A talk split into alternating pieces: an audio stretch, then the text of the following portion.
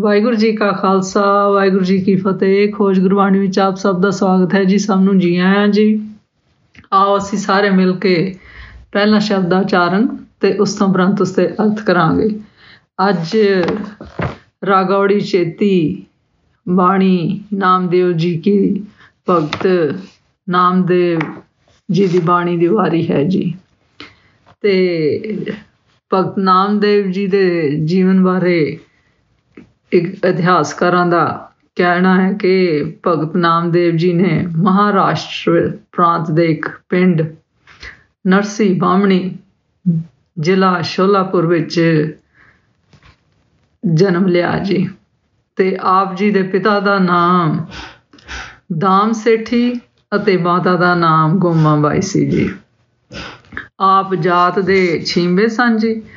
ਅਤੇ ਕੱਪੜੇ ਧੋਣ, ਰੰਗਣ ਅਤੇ ਛਾਪਣ ਦਾ ਕੰਮ ਕਰਦੇ ਸਨ ਜੀ।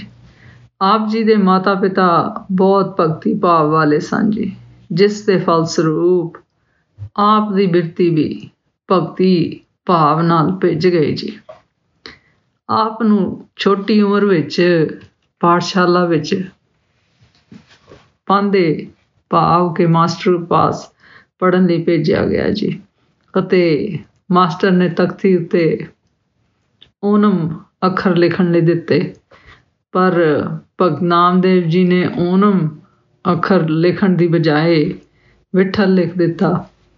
ਵਿਠਲ ਦਾ ਅਰਥ ਹੈ ਜੀ, ਮਰਾਠੀ ਦਾ ਅਕਸ਼ਰ ਹੈ, ਇਸ ਦਾ ਭਾਵ ਪਰਮੇਸ਼ਰ।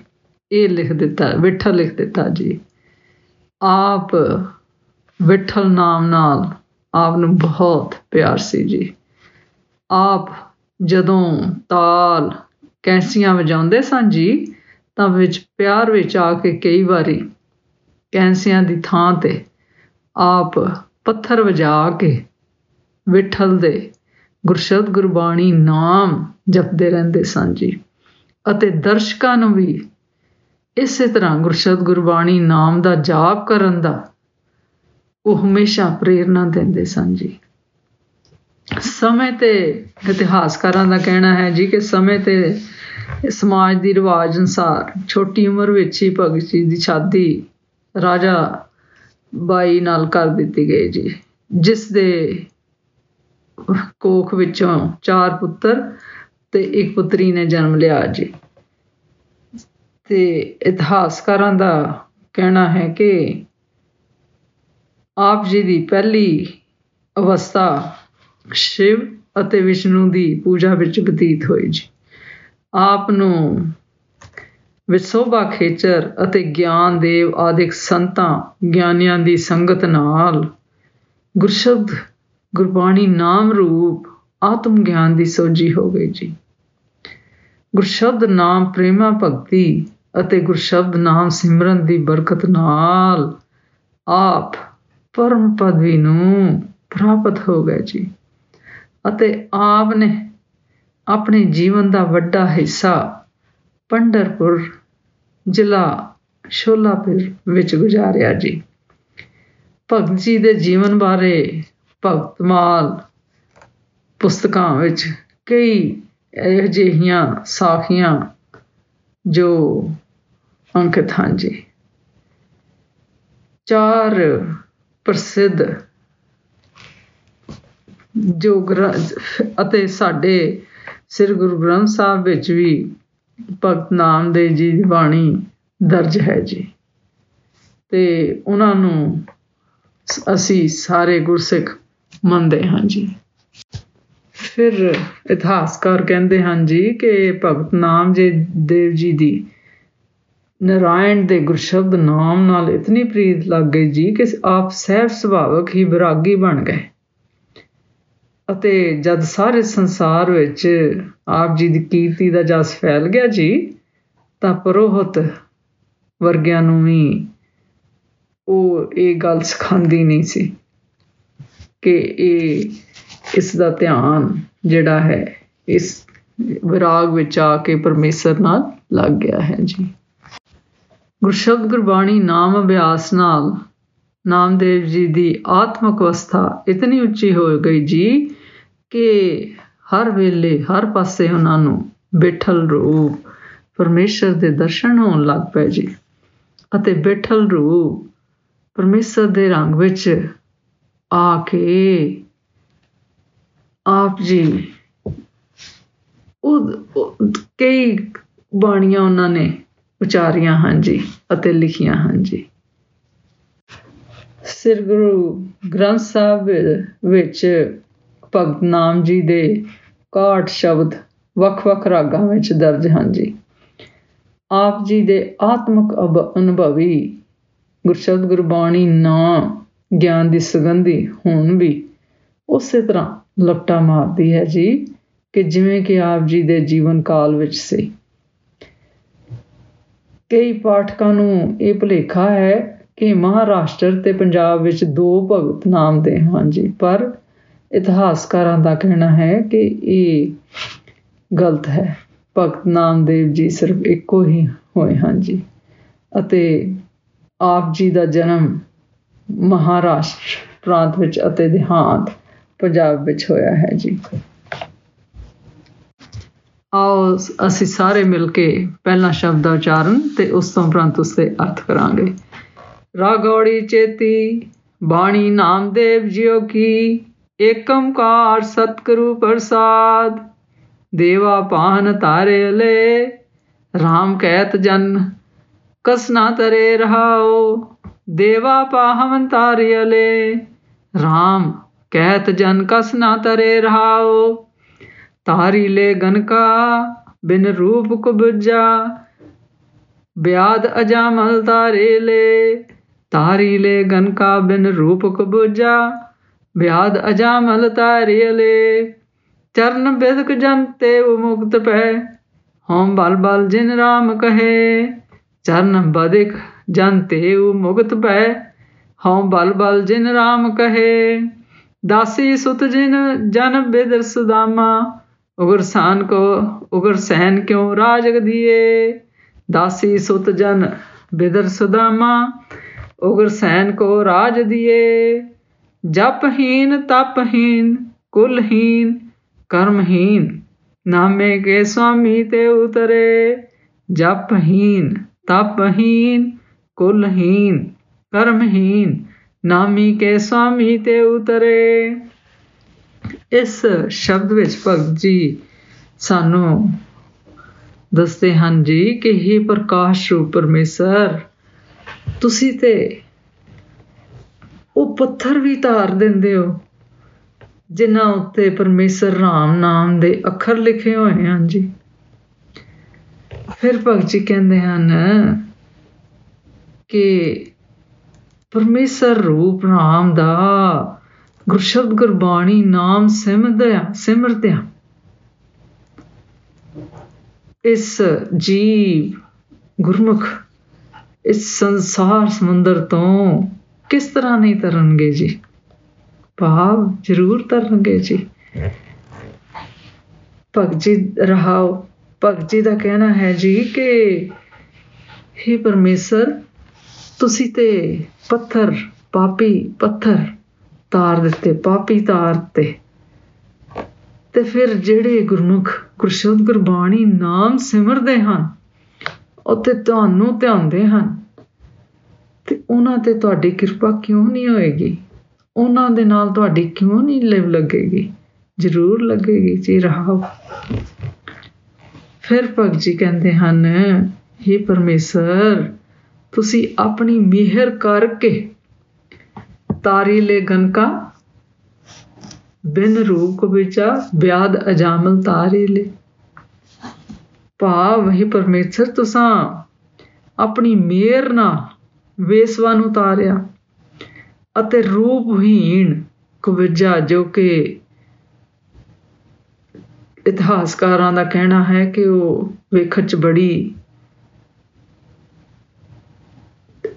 ਸੋਹਣੀ ਨਹੀਂ ਸੀ ਜੀ, ਉਹ ਰੂਪਹੀਣੀ ਸੀ।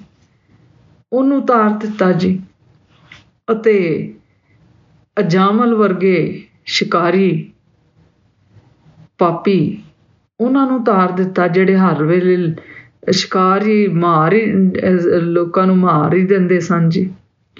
ਫਿਰ ਭਗਤ ਜੀ ਕਹਿੰਦੇ ਹਨ, ਅਤੇ ਉਸ ਅਜਾਮਲ ਨੇ ਸਿਰ ਸਿਰ ਕ੍ਰਿਸ਼ਨ ਜੀ ਦੇ ਜੋ ਚਰਨਾਂ ਨੂੰ ਬਾਣ ਮਾਰਿਆ ਸੀ, ਉਹਨਾਂ ਉਸ ਵਰਗੇ ਕਈ ਮਨੁੱਖ ਮੁਕਤ ਹੋ ਗਏ ਹਨ ਜੀ।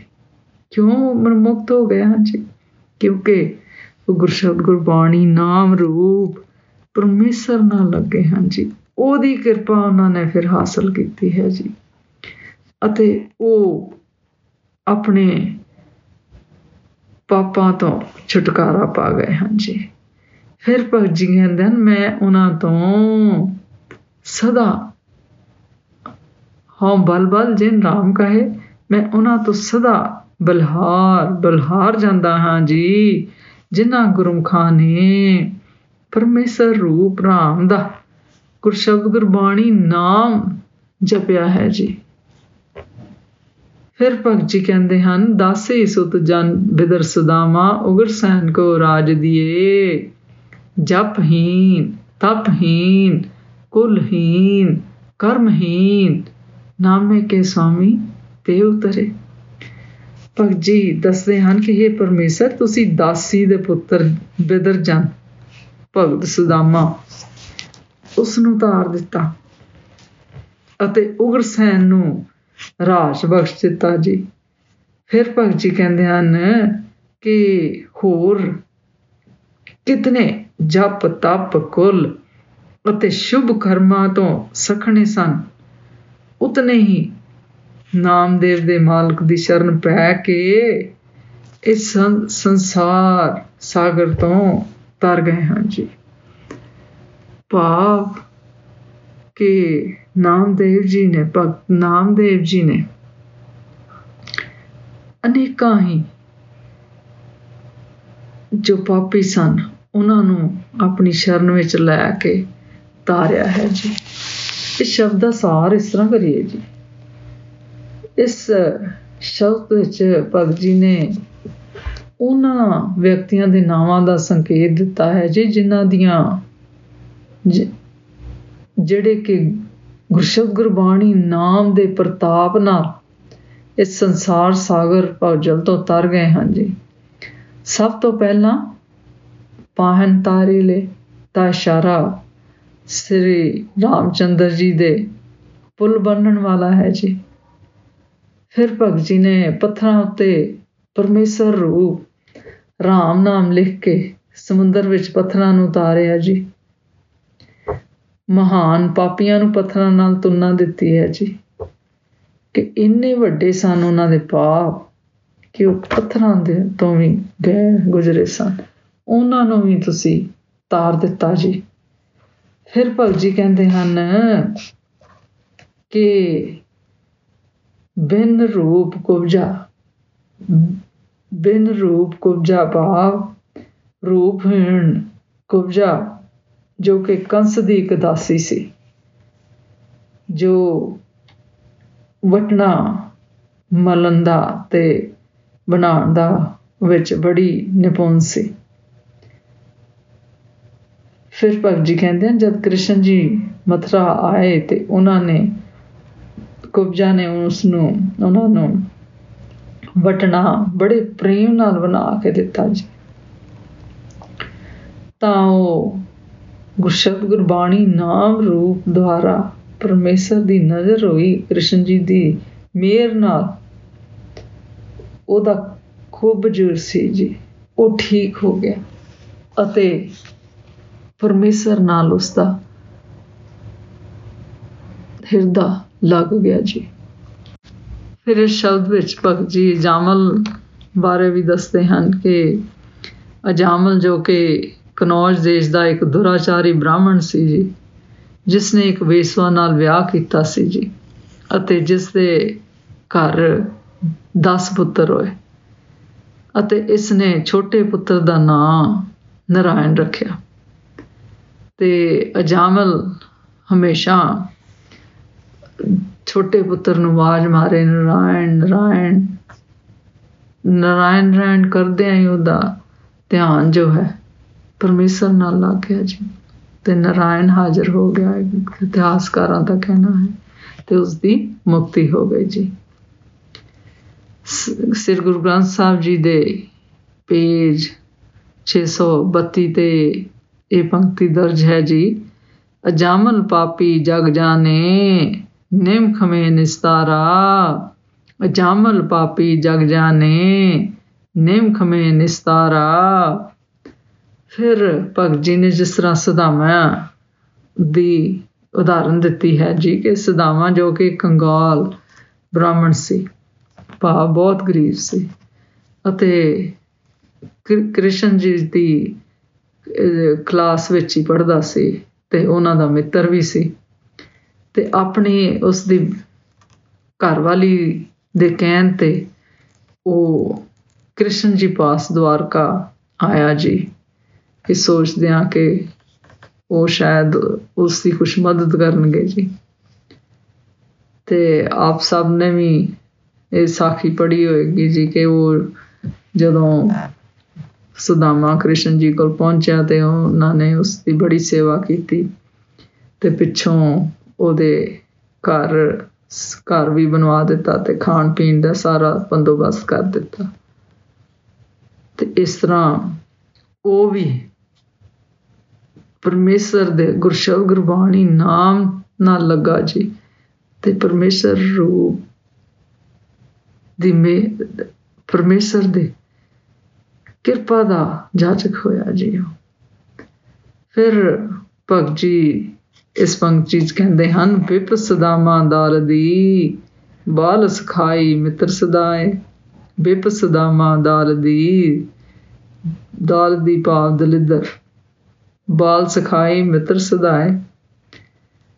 ਫਿਰ ਭਗਤ ਜੀ ਸਾਨੂੰ ਉਗਰਸੈਨ ਰਾਜਾ, ਜੋ ਕਿ ਮਥਰਾ ਦਾ ਰਾਜਾ ਸੀ, ਕਰਨੀ ਦਾ ਪਤੀ ਅਤੇ ਦੇਵਕਾ ਦਾ ਪਿਤਾ ਸੀ ਜੀ। ਅਤੇ ਉਗਰਸੈਨ ਦੇ ਦੁਸ਼ਟ ਪੁੱਤਰ ਕੰਸ ਨੇ ਆਪਣੇ ਪਿਤਾ ਨੂੰ ਰਾਜ ਗੱਦੀ ਤੋਂ ਲਾ ਕੇ ਆਪ ਰਾਜ ਸੰਭਾਲਿਆ ਸੀ ਜੀ।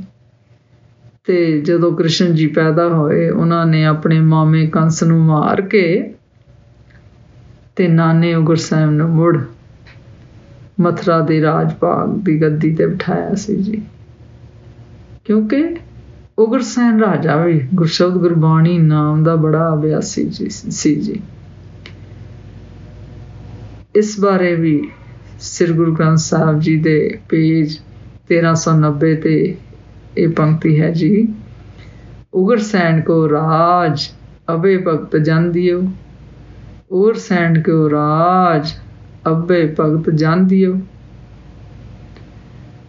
ਸੋ ਸਿਧਾਂਤ ਇਹ ਹੈ ਜੀ ਕਿ ਜਿਸ ਨਾਲ ਭਗਤ ਜੀ ਨੇ ਨਾਮ ਜਪਿਆ ਹੈ, ਜੀ ਦ੍ਰਿੜਤਾ ਨਾਲ, ਪਰਮੇਸ਼ਰ ਨਾਲ ਲੱਗੇ ਹਾਂ ਜੀ। ਉਸੇ ਤਰ੍ਹਾਂ ਸਾਨੂੰ ਵੀ ਇਹ ਸਿੱਖ ਹੈ ਜੀ ਇਸ ਬਾਣੀ ਤੋਂ ਕਿ ਗੁਰਸ਼ਬਦ, ਗੁਰਬਾਣੀ, ਨਾਮ ਸਿਮਰਨ ਦੀ ਬਰਕਤ ਨਾਲ ਵੱਡੇ ਤੋਂ ਵੱਡੇ ਅਪਰਾਧੀ ਅਤੇ ਨੀਚ ਜਾਤ ਵਾਲੇ ਮਨੁੱਖ ਗਰੀਬੀ ਹੋਵੇ, ਅਮੀਰੀ ਹੋਵੇ, ਪਾਪੀ ਹੋਵੇ, ਨੀਚ ਜਾਤ ਹੋਵੇ, ਇਹ ਸਾਰੇ ਉੱਤਮ ਪਦਵੀ ਪਾਉਂਦੇ ਹਨ ਜੀ। ਉਹ ਕਿਸ ਤਰ੍ਹਾਂ ਪਦਵੀ ਪਾਉਂਦੇ ਆ? ਉੱਤਮ ਪਦਵੀ ਪਾਉਂਦੇ ਹਨ ਜੀ। ਗੁਰਸ਼ਬਦ ਗੁਰਬਾਣੀ ਨਾਮ ਦੀ ਬਰਕਤ ਨਾਲ। ਜਦੋਂ ਪਰਮੇਸ਼ਰ ਨਾਲ ਲਿਵ ਲੱਗਦੀ ਹੈ ਜੀ, ਤਾਂ ਫਿਰ ਗੁਰਸ਼ਬਦ ਗੁਰਬਾਣੀ, ਗੁਰਗਿਆਨ ਨਾਲ ਆਤਮਿਕ ਸੁੱਖ ਮਿਲਦਾ ਹੈ ਜੀ। ਤੇ ਪਰਮੇਸ਼ਰ ਨਾਲ ਲਿਵ ਦੀ ਸੋਝੀ ਹੋ ਜਾਂਦੀ ਹੈ।